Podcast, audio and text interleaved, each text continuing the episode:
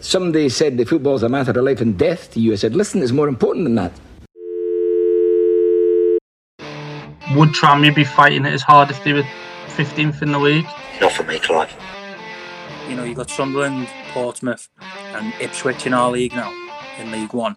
They're massive clubs. Not for me, Clive. Because it will come back around. There will be something that will benefit other people as well. Not for me, Clive. Friday, Friday, gotta get down on Friday. Welcome to Not For Me, Clive, a man marking production. Ladies and gentlemen, I've got Danny Reed and Ryan Pulford with me. How are we, fellas? Yes, superb. That introduction and has got me pumped for this episode of Not For Me, Clive. Pumped. Feeling it, buzzing, mad for it. Ryan, how we going? Um, yeah, I mean, as Danny said, with, with that introduction, you can be nothing but excited, can you? That was that was quite something. It took me a while to think of that introduction, um, but we've got our, our topic today: how much football is too much football. So we've got to get ourselves up for this. Um, we'll open the floor, Danny. How how much football is too much football? Well, when I was doing a bit of research for this, I stumbled across a uh, a quote, which one that I thought you would enjoy. And it's probably one you've read before, but it wasn't one I'd come across before. It was from the famous Brian Clough, where he said, You don't want roast beef and Yorkshire pudding every night and twice on Sunday, when referring to how much football is too much football. So that was the first thing I came across. I'm sure that was something you'd, uh, you'd enjoy. You love a bit of Clough, don't you? Oh, what a guy. Um, as a Northerner, I think he can speak from experience there as well, can't? You know, can't have too much roast beef or Yorkshire pudding. That's great. Um, yeah, yeah I, I, would agree with him. I'm also um, very acutely reminded of the Mitchell and Webb sketch, which I think is takes place at QPR's Loftus Road, where David Mitchell is screaming, "There's the football! Don't miss it! You're gonna miss it! It's more football! You can watch all of the football! Football!" Is impossible to keep track of all the football, but your best chance is here. Thousands and thousands of hours of football, each more climactic than the last. Constant, dizzying, 24-hour, year-long, endless football. Every kick of it massively mattering to someone, presumably. Watch it all, all here, all the time, forever. It will never stop. The football is officially going on forever. It will never be finally decided who has won the football. So he does a lot of that. Um, that was that was one of the first things that came to my mind because we can often be very overwhelmed by the football. Um, I think in terms of for us then, how much football is too much football? I suppose it goes back to a word that Ryan's used a few times in terms of saturation point. We've obviously since the Premier League's come back, there's been football on basically every single day, numerous times a day on various different channels.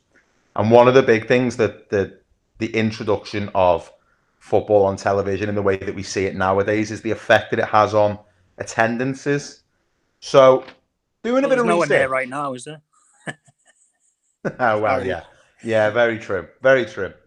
But I was doing a bit of research, and there was a study that was done by uh, a couple of fellas, a couple of chaps, one from the University of Liverpool and one from Lancaster University, and they did a, a they took a load of data from 27,000 Football League matches between the year 2000 and the year 2018. And there was quite a clear pattern. Their attendances fell across all of the lower leagues on midweek games, for example, when Champions League games were on the television. And apparently, since BT bought the rights to the Premier League, so they took some of the rights off Sky, attendances in League Two are 16% lower League One 10 to 15% lower, and the Championships 2 to 4% lower. So I think there's quite an obvious gap in terms of the effect that having football on television has on the way that people kind of experience football, which I know was something that you wanted to discuss, right? Yeah, it's a funny one, really, because as you say, if you look at overall attendances, I think the Championships now the third or fourth most attended division in Europe which is quite a feat, really, and it probably links back into the whole Premier League two, in which it's becoming. I think if you watch old footage of of the Premier League from the early nineties, there's actually quite a lot of empty seats, and I think attendances are actually on the rise. But as you say, it's it's easy to to look at the games on the telly, always being a sellout. Can I just clarify there, Ryan? Sorry, mate. What I should have clarified with those figures is, is that they were weighted against what the expected attendance would be. So, what the expected attendance should be for that match at that time of year, given for growth, inflation, and that sort of thing, it was percentages lower than what it should have been, rather than actual statistics. If you see what I mean. To be fair, what what I was sort of going to say is, I think the, the increase is certainly around the Premier League and the Championship, and, and as you say, sometimes figures can be probably skewed in the lower league if a Sunderland or a Leeds drop into like League One and it inflates it for a year or two. But on the whole, I think you're right. There's a lot of people who would go to Tranmere or they go to the local club here and there. But if there was a Champions League game on the telly and they had to pick between the two, they'd rather be in the comfort of their own home. And I think a part of this problem is football's not as affordable as it once was because teams now are so competitive in terms of money that when I started going to Tranmere, and we're not talking 40 years ago, you're talking 20, it was about three quid to get in. Now, if anybody rocks up to Tranmere, sometimes I get people say to me, oh, how much is it to, to go in? I might come this weekend. I go, that's 20 quid. And you go, 20 quid for Division 3, Division 4. Um, but it needs to be that price because we don't really have the sponsorship and the other things to keep up in other areas uh, if you're a lower league fan. So I think if you're a sort of fair weather fan, as sometimes described, it's an expensive side hobby to have if you're not fully invested, if you're not a season ticket holder. And, and as you say, with so much telly football on the telly, someone might say, well, you can come and watch us nil nil in November in League Two. Hmm. That's your 40 quid the time you've had a pint and a burger and stuff. Or you can watch Barcelona versus Man City on BT, which you probably pay 80 quid a month for anyway, so you might as well watch it. So it's difficult, really, from that regard. You know what I think is quite interesting though, when you, I think there's this probably this perception then that TV viewing figures for football are really high. I, that, I, would always assume that would be the perception because obviously there was some stuff in the news, wasn't this this week about uh, Southampton Man City became the most viewed Premier League game that had been on television at 5.7 million. Was that on the BBC? It was, mate, yeah. Yeah, so that was 5.7 million. Before that, the highest TV audience for a Premier League game was United versus City in 2012, which topped out at about 4 million. Now, they are quite big figures for, for television viewing figures. But comparatively, so for example, Coronation Street, which I think is on on a Monday, a Wednesday, a Friday, and a Sunday. I think that's right. They used to have think- two episodes on a Monday. I don't know. I haven't watched it for a while. Um, but they average somewhere between five and nine million per episode, and they're on like four or five times a week.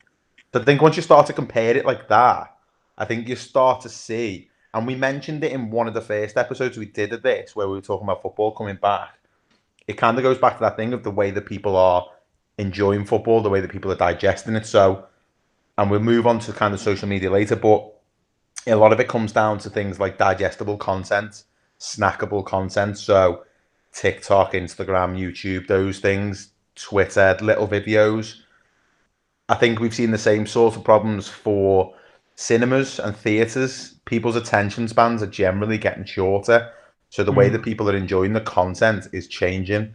And BT Sport are big on that, aren't they? You see the loads of clips that they put up of their sort of stuff on on Twitter from the matches they're showing.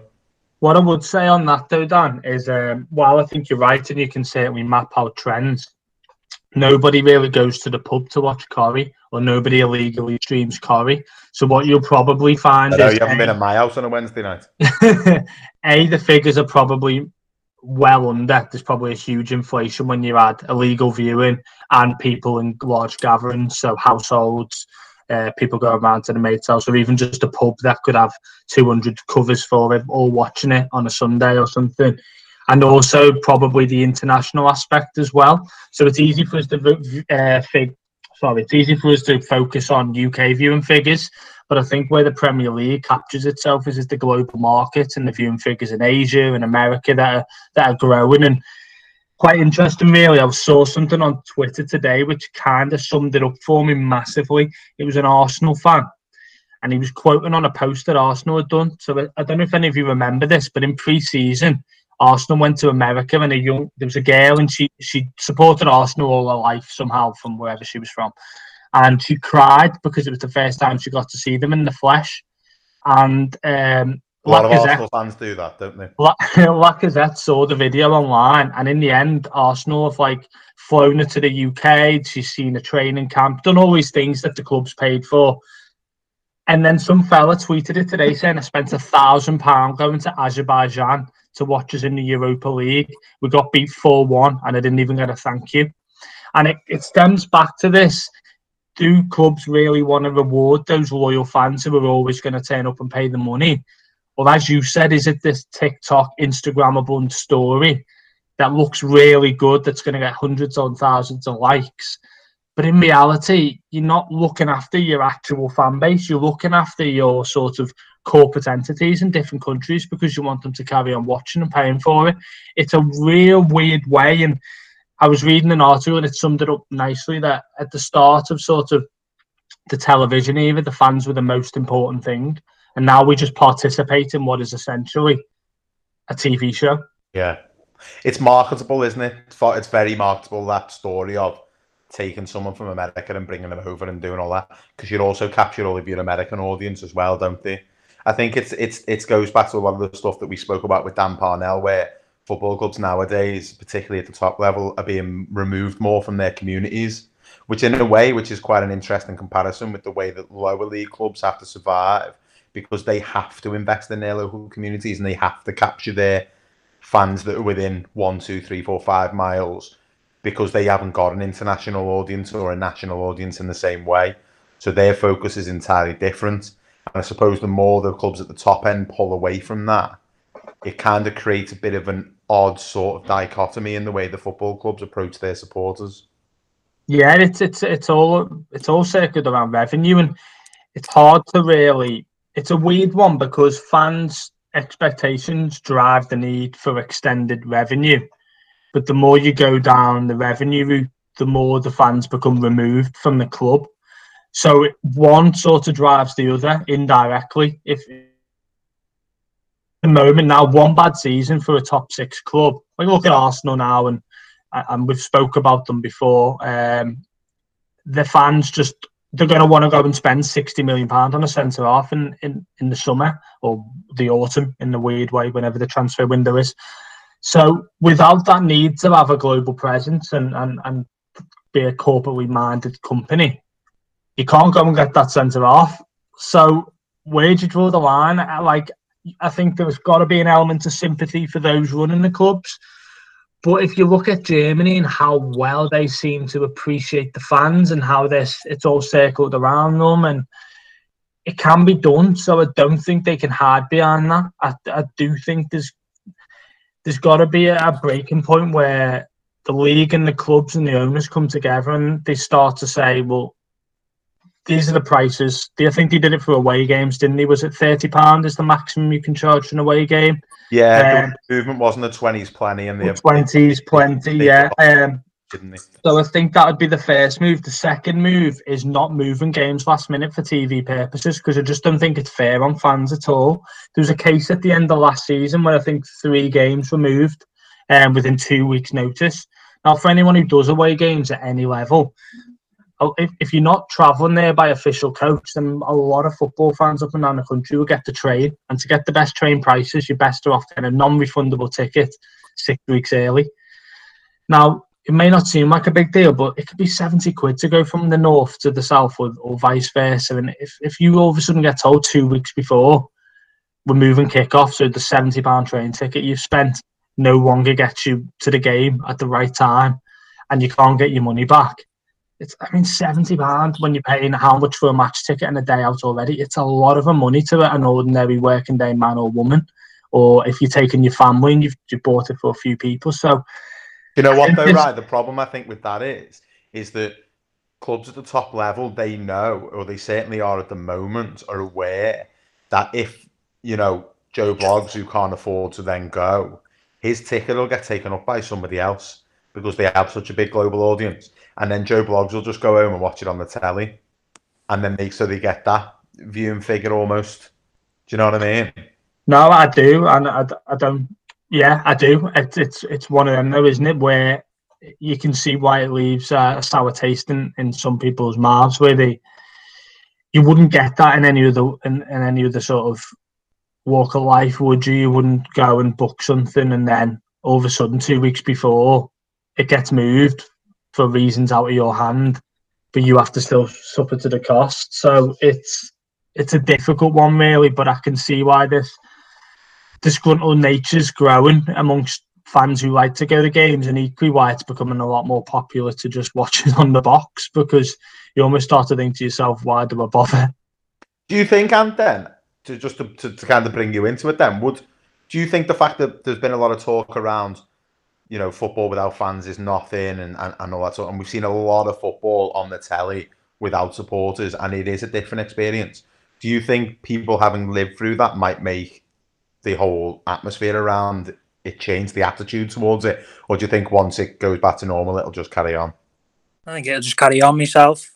Um, I don't really think anyone appreciates what the English game really is and what we've got. Like, there's not the same amount of appreciation for fans here as there is in other countries.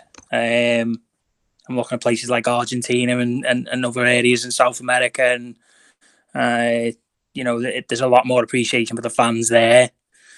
Um, I think with certainly with the top level uh, in England, we've we've got a situation where football fans are pretty much subjected to having to follow whatever those clubs say in terms of pricing and and when they play and where they play. Um, if they want to go and see their team, um, I think it's pretty tough. that the TV side of it kind of works for the for the fans, like Ryan said, who can't really afford it or can't really commit to going so much. You know, it, it, it, can be difficult. We all have different situations where, you know, you might not be able to get out of the house on a Saturday or Sunday or a, or a Friday or a Monday, um, which is probably the strangest way I've ever said them days together.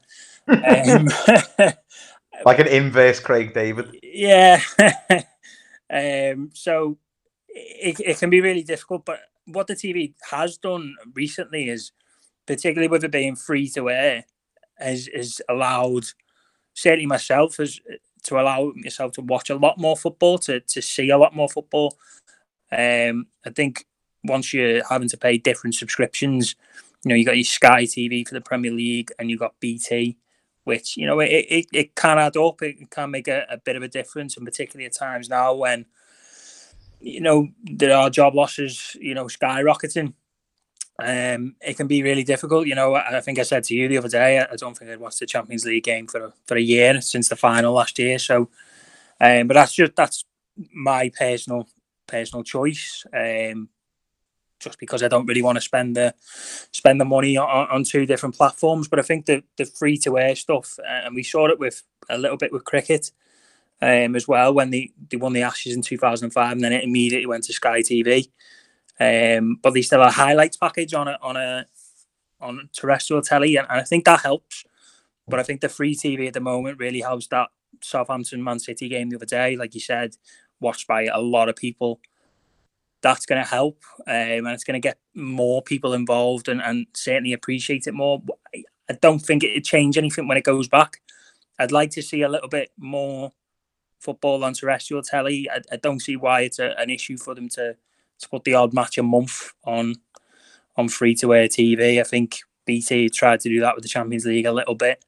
Um, however complicated it might be, I think the final is free to air for everyone. Although I think we had to watch it via YouTube. So, mm. um, in all honesty, I, think this has been quite good for, for, there'll be people out there who don't get to see a, a lot of football. Um, it's kind of like a, a World Cup at the moment. You've got a, a ton of games.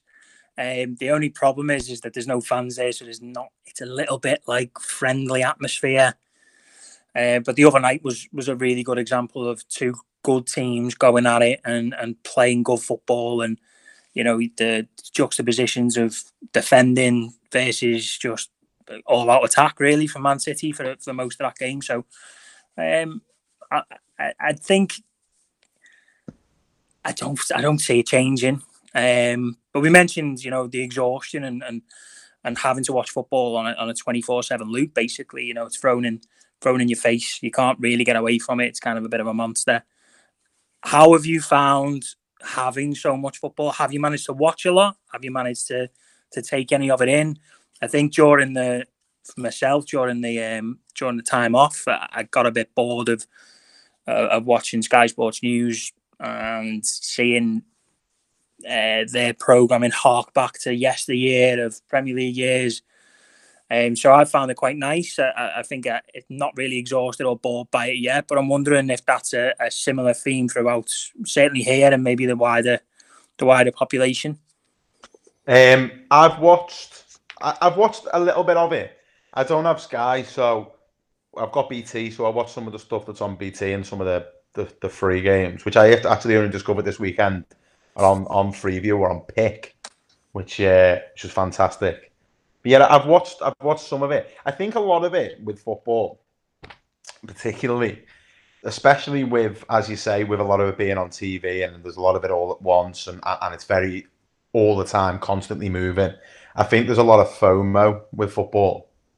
Uh, for those who don't know, the popular acronym FOMO, fear of missing out, um, which I think is a, is a big thing with football fans. It's almost like if you're not involved in everything, then you're not a proper fan, and you're not you you you know what I mean. You're not really in on it, and because everything moves so fast, you, particularly at the moment, you can kind of be like, you know, you're sitting there, and you're going, "Oh, Arsenal won last time, didn't he? No, no, they got they got battered the other day. But they played again, did they? And it's just quite constant all the time, and and that's kind of amplified at the moment, but it's generally like that a lot. Um, one thing that I did want to touch on, which kind of links back to that that thing I was saying about FOMO, was I think because when I was saying before about football almost being digested in a different way.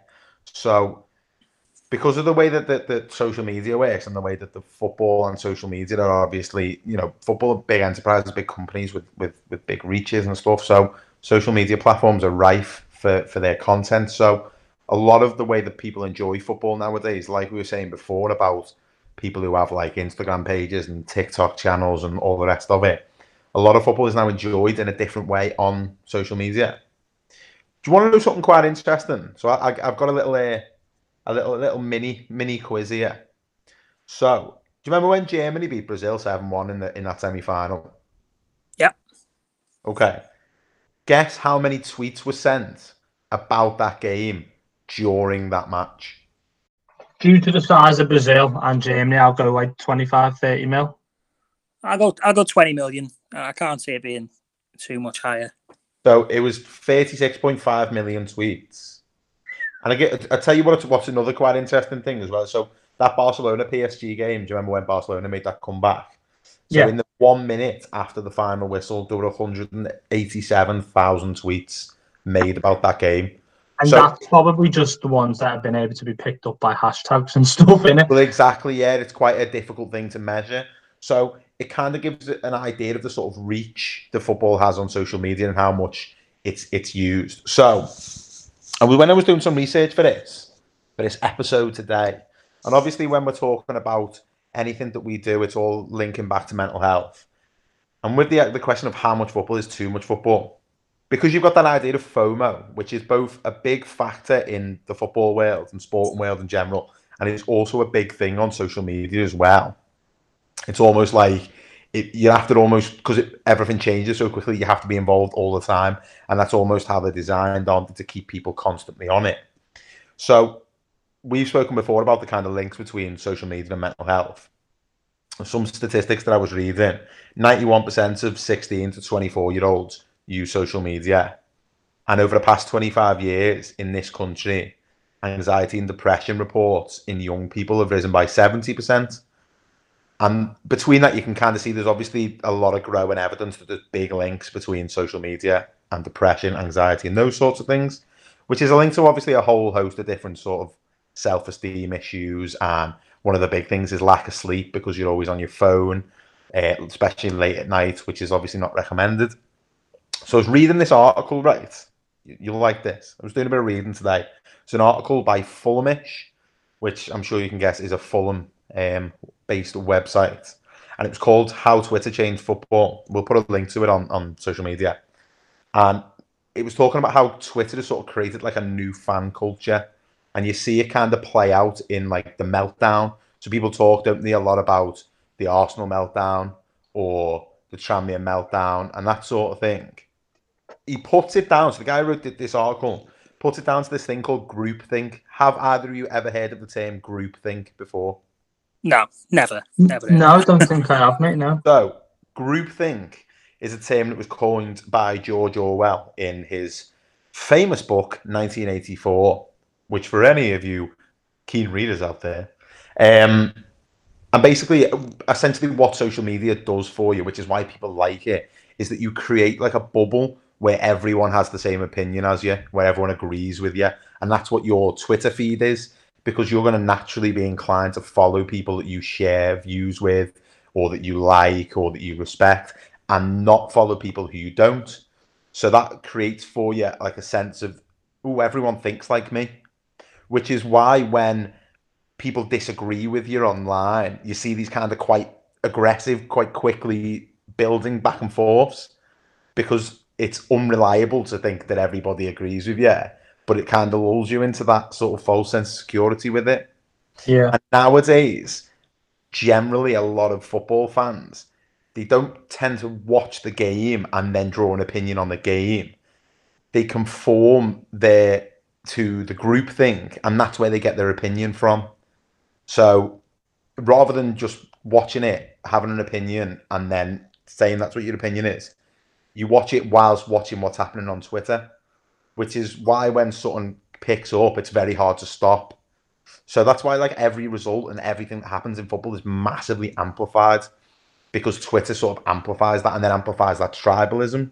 So if you start to think about, you've got lots and lots and lots and lots and lots of young people that are on social media, and lots and lots and lots of young people on social media engaging in football talk and engaged in all this groupthink and this tribalism, this back and forth. And then you've also got lots of young people who are talking about problems with anxiety, depression, self esteem. You can see where those two big links can come from. And then if you sort of start to think we've got loads and loads of football and there's more and more football all the time, and all these different sort of governing bodies, so UEFA, FIFA, so UEFA expand expanded the Euros, FIFA want to expand the World Cup, um, UEFA want to make the Champions League into this sort of slightly different tournament. They want to have a Club World Cup we just have more and more and more and more of it all the time, forcing people more and more into that FOMO cycle of just never being able to get off the wheel. And we've all spoken about it to each other and on the podcast before about sometimes needing to get off your phone, needing to get off social media.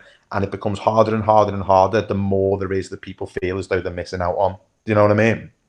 Yeah, I think that's all that that's a very good point you've made there, Dan. Um, and it's it, it shows how, how easy it is to link back to to mental health. I think I probably I think eighty percent of my tweets are probably football related. Same. And as you've said, if I tweet about Tranmere, just put maybe SWA or TRFC as the hashtag, I'll get so many more likes and interactions with that tweet than if I just tweeted something random about something I thought, which will probably just go unnoticed. And as you say, it's because you build up that circle and network of people that they don't all agree with what you say, but they all have at least similar interests. Um, so I think that's quite important when people link social media to mental health and via football of how it actually works. I think it's you've explained that very well. Um, what I would also say, another problem that I found, I do actually think that the Premier League have done the right thing, showing as many games as possible. I think during this time, it, while I haven't watched and consumed lots of it, I think there would be people out there probably watching nearly every game. And because there hasn't been much to do, it's probably been a good decision by them to do it. One of my other concerns, though, is around the gambling aspect of that because because there's games to bet on literally every single day. I mean, I found myself throwing fivers on both teams to scores and stuff like that, like almost every night to the point where I'm like, what, what am I doing here? Because it's not just I'd normally only bet on a Saturday, maybe if there's a midweek game once or twice. But now it's a case of if you spend a fiver a night to the from when the season's resumed to when it ends, spend like 150 quid a month if you carry yeah. on in that vein. So it, it Doom becomes dangerous from that regard as well. Um, I don't want to just move on from your point about social media, though. I was wondering, well, the two, if you've got in, any thoughts on that? The two are intrinsically linked, aren't they, right, as well? Yeah, especially as now everything's on telly and you, every advert betting related, every every team in the Premier League will have some form of betting sponsor or something in the ground that links back to betting, and and it isn't unhealthy. Um, that's coincided with horse racing as well. Um, that's come back at a similar time, and I know we had we and was it Ascot we had recently, or we had one of the festivals recently. So you've had that going on and football going on. People would probably didn't have the ability to spend money on going out or going to pictures or going for a meal. Could you see how easily it would be to take that forty pound you spend on an Nando's ant and throw it on a lucky fifteen or something? Uh, yeah, yeah, oh, yeah, absolutely. Yeah, I think it was something we discussed with um with Mark Palios and and and Nicola Palios, and it was it was something that was a worry throughout the uh, the lockdown. Uh, I think the gambling companies actually took their adverts off uh, during that time, um, and I think they may have uh, kept them off around the football matches that are shown live, but that might not be the case um, uh, right now. Uh, if it's come back, I'm not too sure. Um, it's very easy to to get into gambling. It's not not the hardest thing in the world. It's fairly easy to understand. You put your money down, you save it wins, and you get a little bit more back than you put down originally. The, it's very enticing, and I think a, a big factor that is is boredom. Um, football has a a new and weird relationship with with gambling companies, um, and and it's becoming a a bit of a problem in my eyes. I think when you, particularly with the sponsorships, I think if they weren't on the shirts and they were around the ground, it might be a bit different.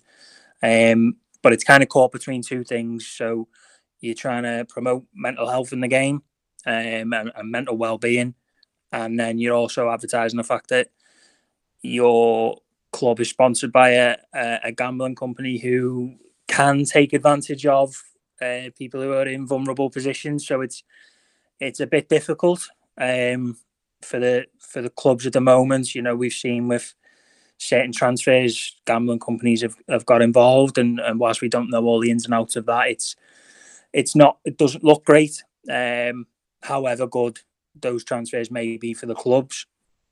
So it's quite difficult. I can definitely see how how people would find the boredom of lockdown and, and not being able to go and do as much as they can. But you know, it's a theme that's gone throughout the whole lockdown period at the moment is self responsibility, and it's really difficult yeah. to to to get on board with that. I don't personally think that should be the approach, um, but that seems to be the approach from everyone else um, in, involved in those decisions. It, it it's got a long way to go. I think. I, just touching on the on the obviously we heard the news about Wigan this week. Um, and, and, there's a lot of rumours going around there. Obviously, they're sponsored by a by a gambling company as well, and it, will be interesting to see the reaction. Um, certainly within the football league, I don't hold too much hope uh, on on there being a big reaction, but it'd be interesting to see if they're, they're a lot more scrutinised um, over these sponsorships and how these things work. Because at the moment, I think they're just kind of left to, to their own devices to to find whoever he wants. You know, forty years ago, it was a paint company. Um, that was sponsoring one of, one of the biggest clubs in the world, and now it's and, and, you couldn't imagine that right now. I think we were sponsored by a by a, a, recycling company the other year, and that was quite alien to a lot of people. Um, normally, it's a having been sponsored by our local council for a while, that was alien to a lot of people as well. But um, yeah, I could definitely see how gambling at the moment is going to come back a lot. I think there needs to be a lot more just in terms of maybe take take the adverts off. But it's it's not just in football; it's in daytime television as well. Um, you know, bingo's probably one of the biggest ones I've seen on the telly. So it, it's everywhere. Um, but there needs to be a lot more education about it as well, and needs to be a lot more safeguarding to to the people who are involved, and and hopefully we can get that. There's a bit of a problem with the fact that like footballers aren't allowed to bet on football whilst they're a football player, even if it's in a game that they've got absolutely no, you know, you know, like a Premier League player is not allowed to bet in a League Two match, are they, or anything like that, even sort of tangentially. But equally, their club is allowed to be sponsored by a betting company and plays in the Sky Bet Football League. I just feel like there's a really, I don't know, it, it just feels odd the players aren't allowed to bet because they think that it's gonna there's an issue with integrity, but equally, com- like football clubs are sponsored by betting companies. Like the, surely the integrity argument goes out the window as soon as your club is sponsored by a betting company, because isn't it just the same thing back the other way? it's a funny thing, really. So, I I agree that footballers shouldn't be allowed to bet on anything, and I know you're not saying that's not that that's not your stance. Um, I think it just helps not muddy the water and blur the lines. Well, I don't think they shouldn't be allowed because it's wrong per se betting on a game that doesn't involve them. I just think it stops any of these. Oh, I didn't know they weren't the rules. If you just say you Yeah. can't do any, Yeah. I think that's why that's in place. But the point you're making around they're basically saying you can't do anything to do with betting. Oh, but by the way, walk into the Bet three six five stadium and where the in the Sky Bet Championship and have this. That The that is a players are very like in good essence point. paid by betting companies, aren't they? Exactly, and it all comes back to the whole revenues put for is ahead of integrity. It's Yeah. it's as simple as that. It's a money league. It's if I mean every every league is now. It's not just the Premier League. It is ran officially on money, and winning the league is just as much about getting your nine- 90 million quid as as it is winning the title. I think half the time as well. So the incentive is money, money, money. Buys better players, gets you better results. It's even. Sorry, I had a pure frog in my throat. It's even if you look now, fans will openly be delighted over the net spend. Yeah. Like, like I think fans compare. It's like, oh, we won this on our net spend, and you can almost see why because it links back to the whole purity and fans being from the local area and the players maybe having more than your squad from the local area and not buying the league because people always laughed at laughed at when they buy the league, but in reality, if you look at all the biggest spenders and forget how many people players have sold, if you look at the biggest spenders, they tend to be the ones winning all the titles. Yeah, And- that makes that obviously would make sense, wouldn't it? I mean, that's just And that and that's what I'm trying to say is how do you get away from that? So if you of have a betting company that goes, we're going to sponsor the league for 150 mil a year for five years. In turn, your prize money's going to go up, your TV money's going to go up, blah, blah, blah. I don't know how you come away from that once once you're in it. You're oh, in the it. horse. The horse is bolted. The horse Exactly. is well bolted at this point. I Um, think, think it's just. I don't think there's any going back. Unfortunately, the cat's out the bag. The horse is bolted. Whatever, whatever expression you want to use, it's gone.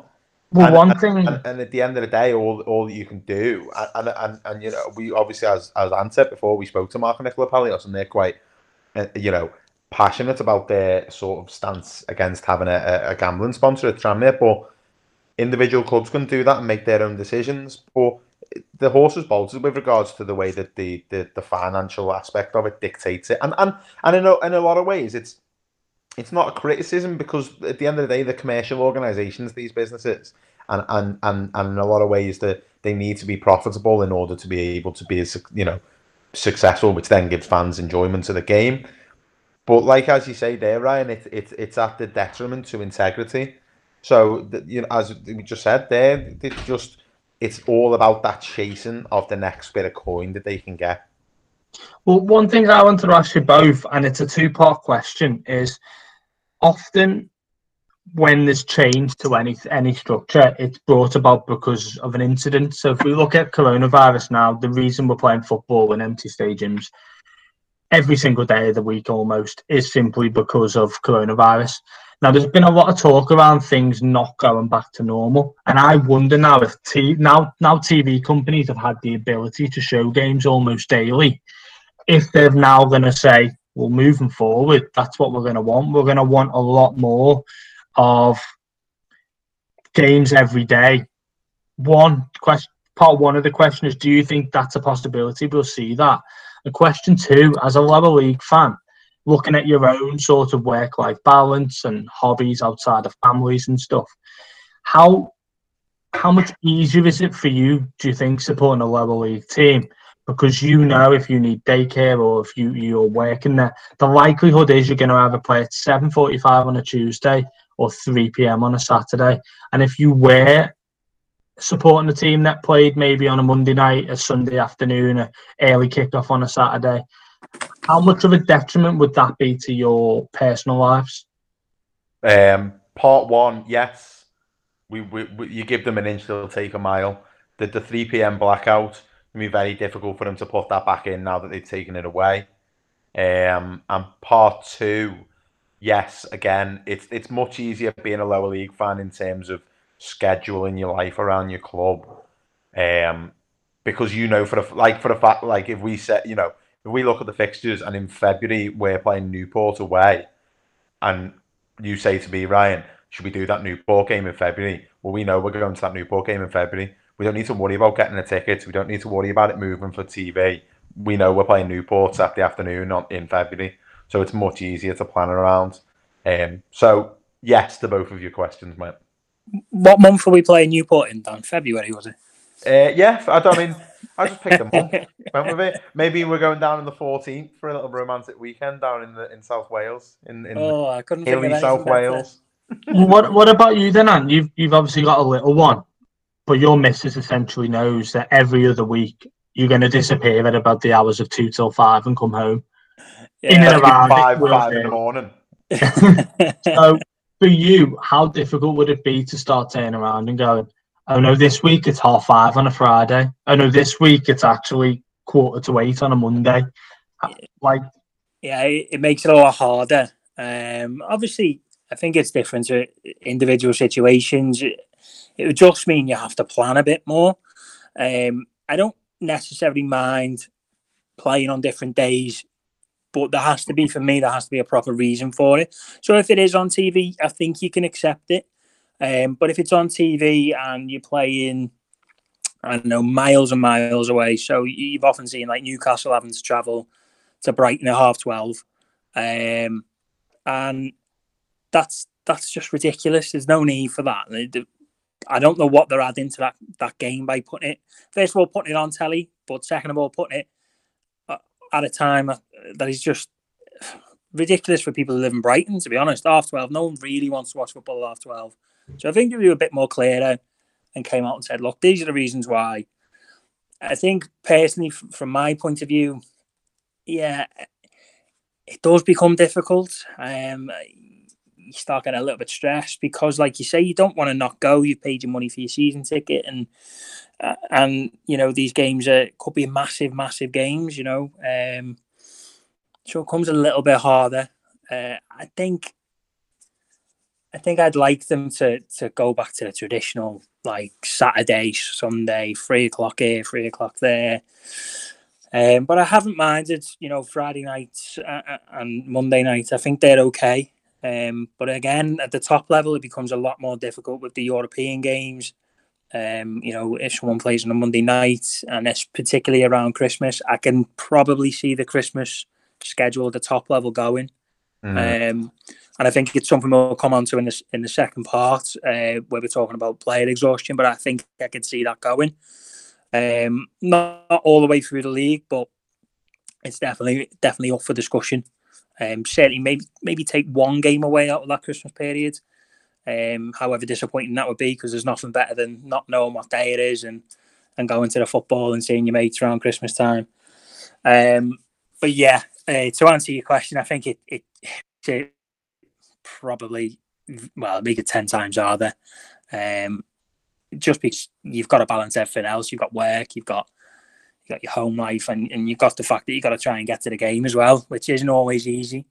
Um, and then you've got to find time to enjoy it. You've got to be in a comfortable place to enjoy football as well. Sometimes, like we've been talking about, it, if you're exhausted, if you're tired, you're not going to enjoy whatever you're watching, uh, unless it's going to make you laugh.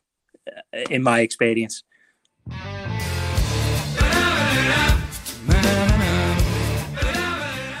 Hi, uh, my name is Bobby Madley. Welcome to Man Marking, and we're asking, where's the talking, lads?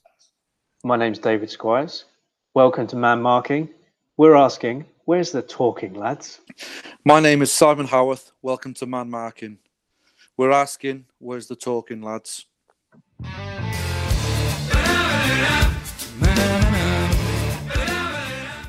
Welcome back to Not For Me, Clive. Still got Danny and Ryan with me. We've just had a little uh, half-time break, a few oranges.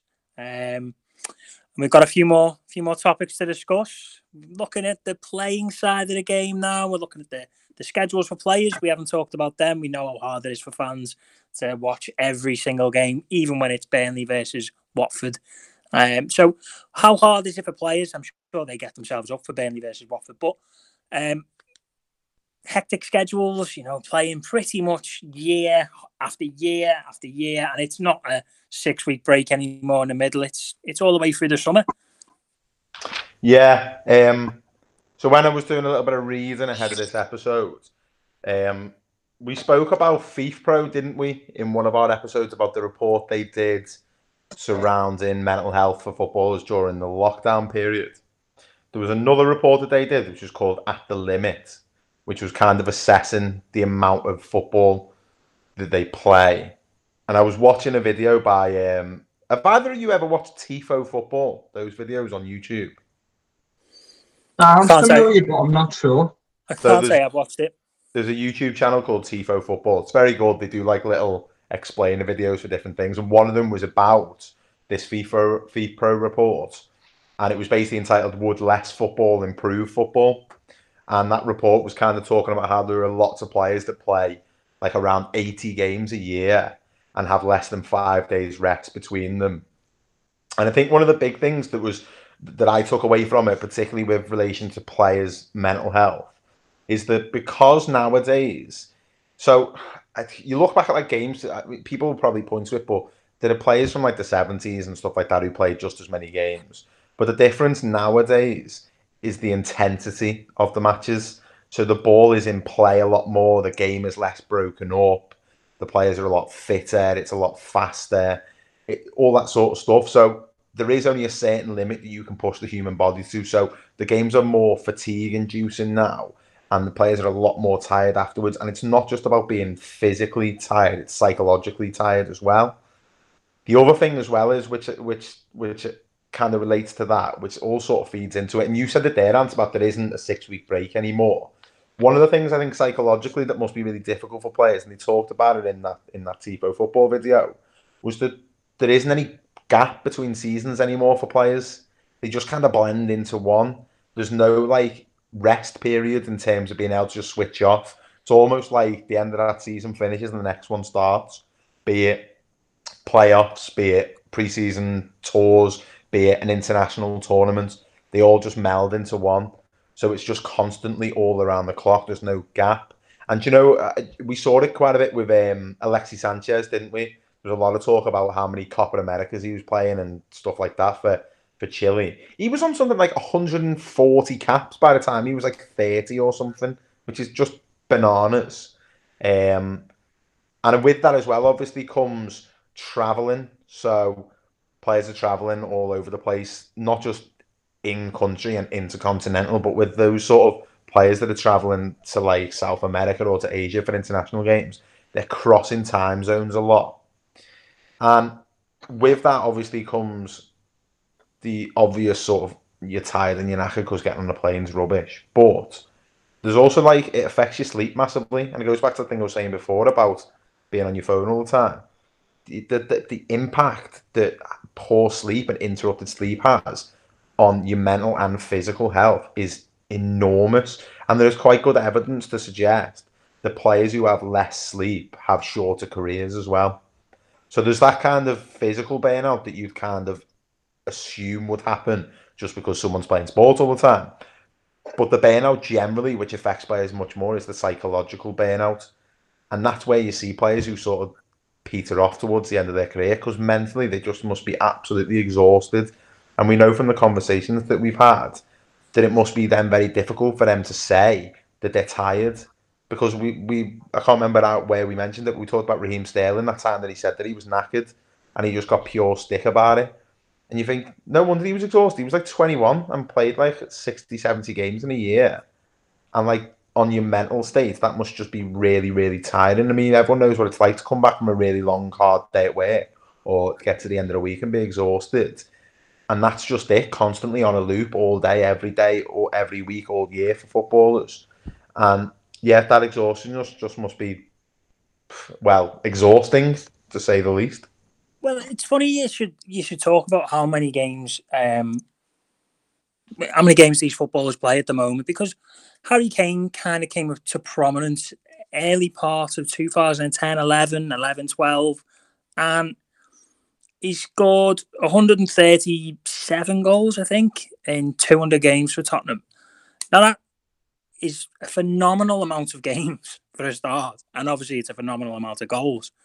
But I've never seen him not playing football during the se- during a year. Unless he's injured. Yeah, unless yeah, and that's literally what it is. Unless he's injured, and there's talk about you know him breaking Shearer's records. Obviously, he's got a long way to go, and we, we can kind of appreciate how long Shearer played for. So, like you said, it's not like anyone uh, hasn't played this amount of games, but it seems to be the the like constantness of, of the games. Um, Ryan, what do you think about the, the player exhaustion at the moment? Obviously, it's usually used as a, a stick to beat people with, really, to be honest. Oh, you can't be tired.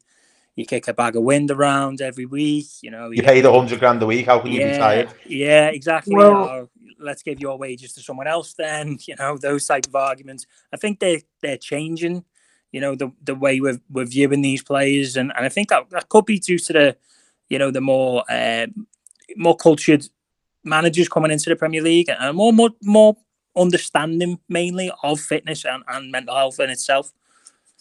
Yeah, I, to be honest, there's a few points there that I wanted to raise from uh, what both of you have said.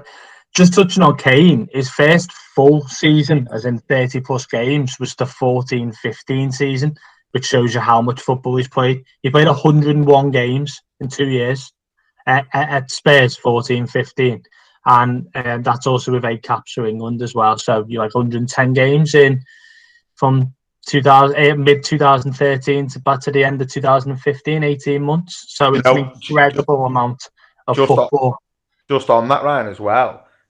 Um, on that Tifo video, just because it's Tottenham, the player they use an example is um, Son, who played like 78 games in about 12 months, one year.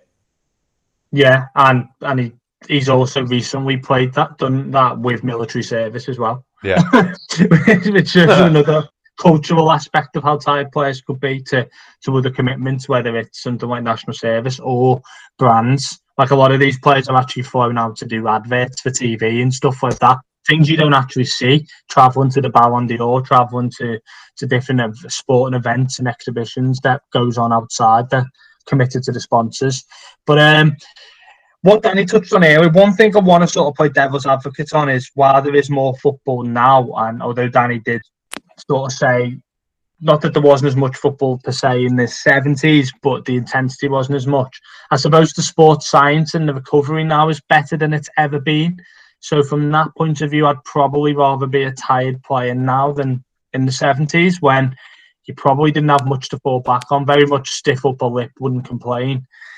Do you know Um, what, on that though, right, which which comes back to the mental exhaustion, is the players are now expected to take on a lot more information as well. The detail that goes into how a player prepares for the game is so much more intrinsic now than it was along the, you know 20 30 years ago so there's Mhm. also that as well isn't it on their on their their their mental exhaustion that they have to remember all those things and and and, and plan and the precision and all that stuff There is, and I was actually going to do one of them weird things where I play devil's advocate and then play it with myself. What I was, I was also going to come to was what I find quite interesting is we always talk about the drinking culture from the 60s, 70s, 80s in England. And I wonder, was that positive? Was that nice that games finished and you could have been maybe tired, but you had the group to go and have a pint with? And actually, do you know what? While it may not have been the best thing in terms of your physical recovery, for your mental well-being, that bonding, that not going on social media, not having to respond to tweets from thousands of fans calling you shit, not having to do this and that, was actually, in hindsight, a massive positive because a lot of these teams back then as well, if you look at the 70s, they, they only had one sub or two subs yeah and, and stuff like that. So that the minutes per game was huge on on a rubbish pitch. If you heard Souness talking the other day about wanting to mark Jack Grealish, getting absolutely nailed and tackles by all accounts. Um, so I wonder if football's lost that team element. I'm not saying that there aren't great teams. You only have to look at Liverpool to see how much of a great team they are. That's not what I'm saying. But I'm just saying that I get what you're driving at, like. yeah, the ability to rely on your teammates has disappeared. It's it's just become a, a professional function, almost like you have a HR team. Um, more what I think's an interesting aspect of that, right? Is like that thing of you- the, uh, which is such a good point that you made. Is that like for us, say if we play for a, a Saturday or a Sunday team, we might be able to play a match and then all go to the pub for a few hours and watch the you know the the five o'clock game afterwards and have a couple of pints and then go home. And it kind of like if you lose the game, you get that. Oh, never mind, we lost. I had to, you know have a few pints and I'll see you next Sunday.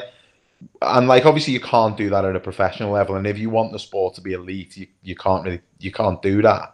But there is obvious the mo- there is an element of it that the more the more serious you make it, the bigger the consequences feel like, which increases the pressure, which makes the mental toll on players much harder, which obviously plays into mental exhaustion. So if you if you know if you're a, a player and you lost you lost a big game, you know two 0 at home or whatever it is, and like you say there, you go home, you've got to go and do your recovery. You can't go out for a pint. You're sitting on Twitter and you're reading the comments, or you know you know if it was you know 20, 30 years ago, you go back to the, the club bar with the rest of the team and you'd have a few drinks and you you don't really know what the reaction is until Monday morning when you read the paper and you've had 24, 48 hours to process it. Yeah, exactly. And I I do think there's probably an element to that, that that's been lost now. Also, on the what, what was the point you made, Ant? Just remind me what you said because I had sort of something I wanted to follow on up on that. I've no idea. Um, if you I can like think it of you it. play devil's dick advocate. Yeah. yeah. Oh, what was Ant saying? Was it? Oh yeah, the other thing I wanted to say around the travel was that at a at a point in time when we know players are doing more traveling and playing more games than ever, that they put these random friendlies on. Like Yeah. they'll go to Abu Dhabi and play a friendly in the middle of the season, and it, again, it all stems down to money. And you kind of think if your product is the football and the players, if your assets are the players' ability and how well they play and how commercial how commercially viable it is to sell around the world, then why are you running them into the ground? Because as you say, do you want quantity or do you want quality? In a perfect world, you want both. But in reality, as you said, Alexis Sanchez was one of the best players in the world for, for that three, four year period. First year at Arsenal when he scored 30 goals, unplayable. And then all of a sudden he looked lost and he was just burnt out, as you said, Copa Americas, 60 plus games for Arsenal, taking a lot of tackles. And you kind of like, does he need to go to the Middle East and play a friendly against Barcelona randomly halfway through the season? No, but it's driven by greed. So don't want to harp on about money too much, but I, I do think now there's more, a lot more pointless games than you'll ever see. To the point where preseason friendlies are no longer friendlies. The cups, the trophies, the Yeah. Audi Trophy in the states or wherever it is, and it's kind of like every game has a feel about it. A preseason friendly is essentially to tune up, to get fit and get used to kicking a ball again after having what was historically a six, eight week break. Now, as you're saying, it's a one, two week break. And when these friendlies are finished as draws, there's a penalty shootout.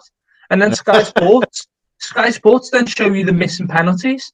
Raheem Sterling, terrible start to pre-season as he misses penalty in, in Audi Cup. And you're like, is this a pre-season friendly or is this a glorified trophy that you're adding a you're adding that competitive element to it? Now someone listen may say, well, what's better to prepare prepare for a competitive season than a competitive game of football? But I kind of feel that misses the point. If you look at any other athletics or any other sports, they they are tuned up in a way that gears them up for the competition, both mentally and physically. And now footballers are just jumping from one competition to another. And and and as you say, I mean, if you look at Liverpool now, Jurgen Klopp would be well within his right to play his youth team, but they want they want records. He could, but you're kind of looking at that going, well, they got a World Cup next year. Was it sorry Euros next year, World Cup after? Got they've won the league. Does Salah and Mane need to play six games now, or should you just send them on holiday and just let them recover? Just, yeah, just let them switch off. They don't. You don't have to just stop making them have to think about it.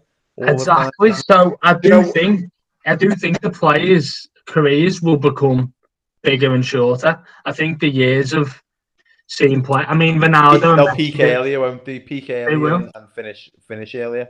They will. They, there's there's obviously exceptions to the rule. Yeah. Um, but I don't think football's too bothered about churning players out and burning them out as long as there's the next one coming through. Well, that's it. They know there's a production line of people coming through. I mean, and you obviously directed me to the Edge, which is ob- which is about the England cricket team, which touches on this topic really, really well, doesn't it? Yeah, absolutely. I think it's it's mainly in the form of Kevin Pietersen Yes. because at the time he's probably the most well, he's probably the best cricketer in England side, most entertaining, the one who puts uh, bums on seats, and he had a lot of interest in the in from India for the IPL, the T20 leagues there, and T20 leagues around the world. But also at the same time, he was England's best one-day international player, so the shorter format of the game, which is a lot more lucrative. Um, and, and England won the World Cup last year, so it um it was kind of an interesting one He- because he was so good.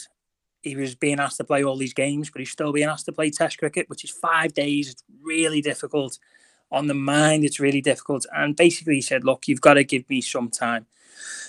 And it kind of spiraled out into a, a much wider argument, and eventually, um, it came to pass that they were starting to be given those that bit of time at the start of the season in particular because the the T20 leagues um, in India were like March April time so that was traditionally the beginning of the English season.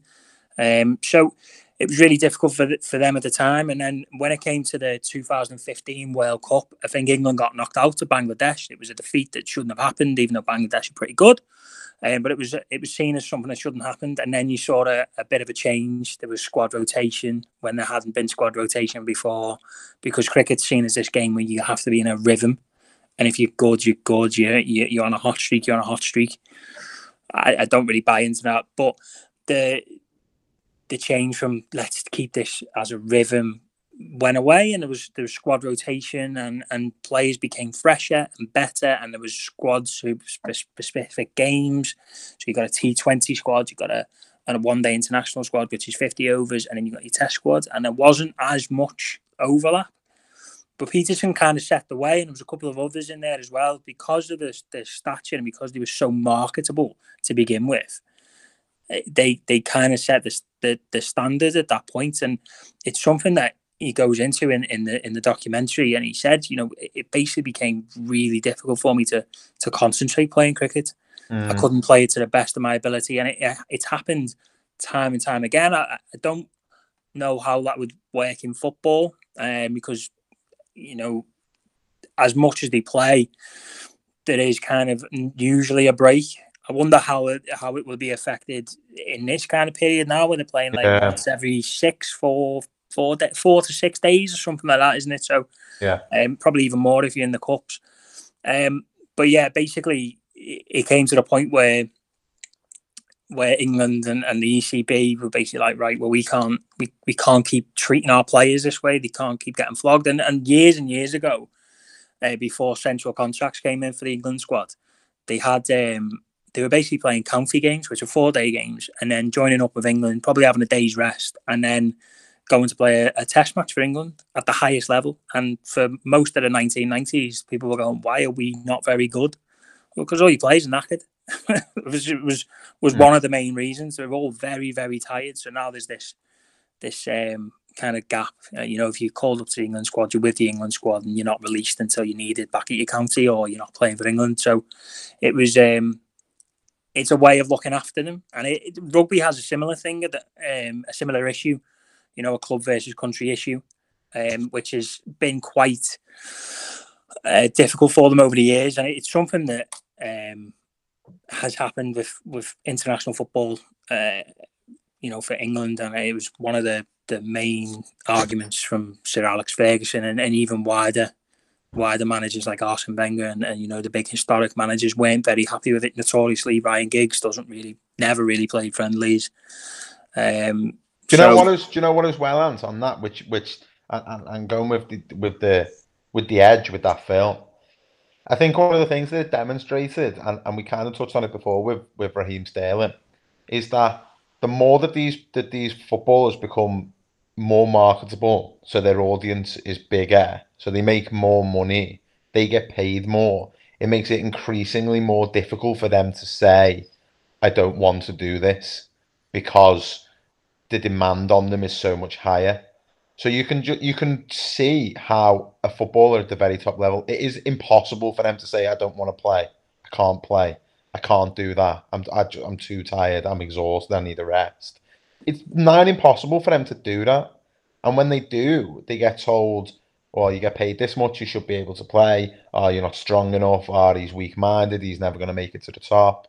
And and and I just think, how are they ever meant to be able to put their hand up and say, I'm really struggling with this. I'm absolutely exhausted, which is causing me to feel not to not to be able to sleep properly. It's causing me concentration issues. It's causing me to have anxiety, which can then lead into depression. And you, and, and as we've seen before, if players' careers are being shortened because they're exhausted, which means their retirement is sooner and earlier, then that's going to cause repercussions down the line as well, as we've seen with some of the issues the players encounter when they finish their career. So I, ju- I, I again, the horse has bolted. I don't know how you go back from it. I don't think it's very healthy, but I think um, Rooney used the term guinea pigs, and it was really in That relation it, yeah. to to um, to being the the ones who would be on the pitch before lockdown. And I think the I think there's probably some element of truth in that, but it was interesting. And he actually came out and said and said as much. But I think one of the, the famous ones for for burnout was Michael Owen. Um, I think he said he was gone eh, when he was about twenty odd. I think. Yeah. Um, So and he had a- 25 or something, he said, didn't he? Yeah. He was just like, I'm done.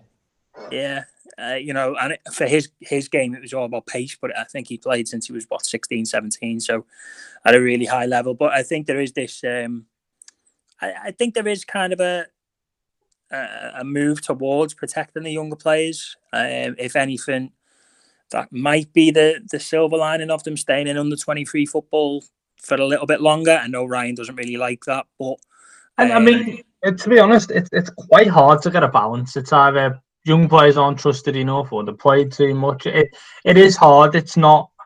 I think when we discuss this, we're sort of looking at what's good and what's bad about it. But when you actually sit down and say what can be done about it, it's extremely difficult. Oh, I think it's hard. it- you just got to make sure you don't. You, the the topics can't be discussed in isolation because they're I'd all say- one that's that. That's exactly it, isn't it? Sorry, uh, Am, what was you going to say? I'd say, I was just going to say, I'd say the main thing for for the younger players, and I think it it needs to. I think this is probably the, the big issue for them. There needs to be a more enjoyable atmosphere for them. You, you know, we've mentioned social media before. I can't tell you how many times I've been told that Dele Alli's past it, and I think he's about twenty three.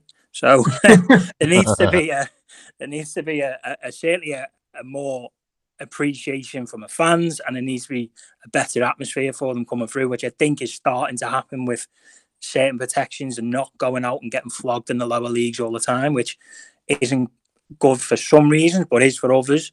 Um, you know, we look at Phil Foden; he's been kind of held back and held back, and that's perfectly fine because if he goes and plays ten years pretty much consistently, he's going to do a lot of good things. So, I think the overall atmosphere of, of football needs to continue that way, and us as fans, and, and certainly the ones on social media, which would probably be a harder thing to to shift, is we need to start appreciating the fact that hang on, this this fella's twenty three. You know, he's he's going to be a good player, and it, it's particularly one for goalkeepers as well. You know, Jordan Pickford's one of the top goalkeepers in the country, whether you like it or not. Um, there's various different insults that are thrown around him. I think their new sponsor hasn't helped him. I think if uh, if anyone's seen that meme, um, Yeah. but you know, it wasn't so long ago that we were going, oh, hang on, Brad Friedel's pretty good. How old's he? Oh, 38. Oh, that's because he matures as a person, as a keeper. You know, you you get better as you get older, and you know, you look. Brad Friedel was 38 for his whole career. Um, Yeah, the thing is as well, right, Bob, on that, you, people like people forget he, he's put. I think he just surpassed recently 300 games, Jordan Pickford, and I mean that that's 300 games at a World Cup semi final, but also playing for Alfreton Town on loan in 2013. Overall, the conclusion that we would come to is that there is too much football. it then wraps you up in this big bubble that makes you kind of amplify how important football actually is, which then adjusts people's behaviour towards one another within football, both to fans and to players as well. And ultimately, we could probably all just do with taking a step back, having a bit of perspective, and possibly just being nicer to one another and being nicer about the environment. Uh, our lovely listeners have got in touch, and uh, I've got some quite funny questions for our for our two lovely uh, lovely gentlemen in the virtual studio. Um, first one, give us your best five-a-side team of current players, but you can't use Messi or Cristiano Ronaldo. Are we doing Um, who we think would be the best five-a-side team, or players that we like, or what? What? What? What parameters are you giving us here, and? I would say players that you just players that you like, mate. You you pick whoever you want. Okay. Well, this is fun. So, in bins, who am I going to go in bins? Is Paddy Kenny still Eh. playing? Nobody can He can do. I assume he's probably playing some five side right now, like. I'll, I'll have Paddy Kenny. Just 'cause My team's going to smoke Danny's already. gonna, uh, yeah, but mine, mine would be great in the pub after the match. I'm gonna have, I'm gonna have, I'm gonna have Paddy Kenny. He's in there. Ledley King. Ledley King's glorious. Um, alongside Ledley King, I'm gonna have Micah Richards for two reasons. One, because can you imagine trying to get past him on a five-a-side pitch? Not happening. Man's an absolute specimen. But also, he's been tremendous on the punditry recently. He looks like he's having a great time, and I'm enjoying it. So I'm going to put Micah in there. Micah Grove. Um, God. so that's that's that's three. It's quite a defensive team. This. Uh, the other two positions. Well, I'm going to go for. Who am I going to go for? I'm going to go for Rooney. Just because I love Rooney. Um, he looks great with that new beard he's got going on as well. Looks better than Mike Dean's beard anyway. So I'm going to Rooney in there. And then up top, I'm going to go for Dimitar Berbatov. Uh, a, a- man who probably is the only footballer I've ever seen who runs less than I do on a football pitch. So I'm going to go Berbatov. Or can I put myself in there? Can I go up front? You can come on as a sub. I think. I'll come on as a sub. I'll accept that. I'll go on Yeah. the bench with Craig Bellamy. Right, okay. I know who's coming on first in that in that instance. Ryan, what's your side? Um, for fear of the listeners wanting an actual proper response, I'm going to go proper. Um, so I'm going to go Oblak in goal, just because he's just immense. I'm going to go Ramos in defence, just because he's so moody. Could you imagine him smashing you against the side of the five side? Oh, He just like make you won the board. There was no need to do that, and he's just not past. like proper cold December day. It's all icy on the Astro, and he's just nailed you into the wall. Do you Um, he'd pay his fiver? I don't think he would. no, you? it's one of them. I'll give you it next week, and then drives Yes. off. Of course. And he'd also have all the gear. He'd have like all matching new Adidas gear and stuff. yeah, Yeah, it'd be horrible. Him. Yeah. And then um, I'm going to go De Bruyne and Busquets in, in front of him because just try get the ball off them too. Just one of them where you bring your mate along and he's like, "Are these any good?" They're all right. We're not both give them a game, and then he's just chasing shadows. And then Lewandowski up front because he's just going to roll you all day, and he you just like play into his feet, you're gone, you finish. So yeah, I think I'd bag Lewandowski to put a few past Paddy Kenny. Ramos has got Reedy in his pocket. I think Ri- Micah Richards' knees and Ledley King's knees falling off at this point, chasing De Bruyne. Don't even think they've got a knee between them. Then too. so uh, yeah, there's my side. Oblak Ramos, De Bruyne, Busquets, Lewandowski. That's a pretty strong like um, side. Fe- I feel like Ryan and I were given different instructions. And, and by the way, I'm proper gaffing this team on the sidelines, giving it giving it beans when they're 29 nil up against Reedy's side after 10 minutes, demanding more from them. yeah, but but but my my, my team is uh, we've got a great WhatsApp group. Tell you. Your filthy exchanges on there. Uh, given that he's really upset, Son, how long should Lloris's ban be? Um, well, I think given that Paddy Kenny is now back in football, Tottenham have got only one option, which is to cancel Lloris's contract and bring in Paddy Kenny. Um, I, what even happened? I don't know what happened. I saw them scrapping. Why would he? I saw would a tweet that suggested that Lloris said to him, "You were only in the TA." Which I thought was very funny. Um, but I'm not entirely sure. But apparently, Mourinho described it as beautiful. Um, Of course he would. Of Well, he would, he would. wouldn't yeah, It took me back to. Did you ever see? I think it was McManaman and Grobbelaar fighting back in the nineties. That was a proper fight as well. It was a. That is the most '90s reference I've ever heard. a like few Bowyer and Dyer. Oh yeah, a few fisticuffs in there. The Bowyer Dyer one. Ooh. And unfortunately, this week uh, we saw our own favourite moody Scottish fella, Micky Mellon, move back up to uh, back up to Scotland. And I'm I'm saying this through tears. Um, we had a question in from from Aaron Connolly, who who obviously lives up there and and is actually our new sponsor as well. We've teamed up with his his his uh, his charity Time to Tackle, uh, which you can find some information on about uh, on our Twitter. Uh, but he cheekily asked, "What can we expect from Micky Mellon at Dundee United?" And I got sad again and didn't want to answer him. Uh, Um, no, we're not talking about this. Move on. Next question. Ryan, anything to add on Far that? too soon. Um, I said, I think I actually responded to the tweet and said we're going to see a top two become a top three. That's how good Micky Mellon is. I'm staying with it. Um, I'm gutted to see him go. I hate Dundee United with a passion now. Uh, Yeah. taking him. Never going to forgive them. But onwards and upwards, we've had we've had some good times. Um, and do you know what? In in in the all seriousness, it's nice that although we, we didn't want him to leave, he's had he's left almost on his terms and, and in a positive way. Seems odd saying that we got demoted and then he's left us, but at least it wasn't. He was kicked out after a dire run, and not many management careers end nicely, do they? So I think on that note, I mean we're going to have fond memories of him, and you never know, might see him back one day. Yeah, here's hoping. Um, so that's all we got time for this week. Uh, Danny and Ryan are going to tell you where you can find our social media. Yes. So find us on Twitter at marking underscore man.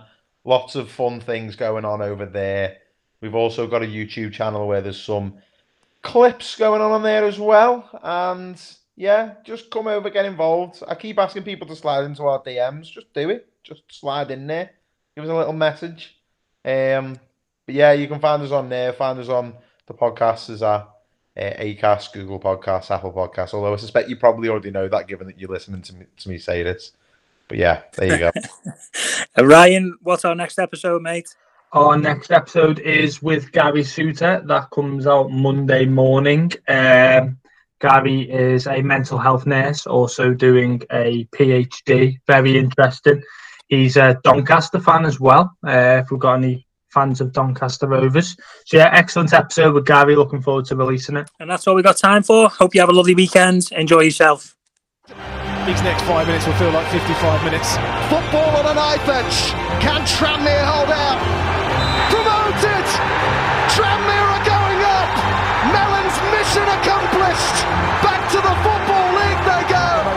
To win a playoff game, a final is fantastic at any time. But to have the odds so heavily stacked against us from the first the first minute and then lose a goal in the 71st minute of the first half and then come back again and show the character that they had. It's no easy task to come to Wembley anyway, but to, to believe and keep believing and get a result like that's terrific.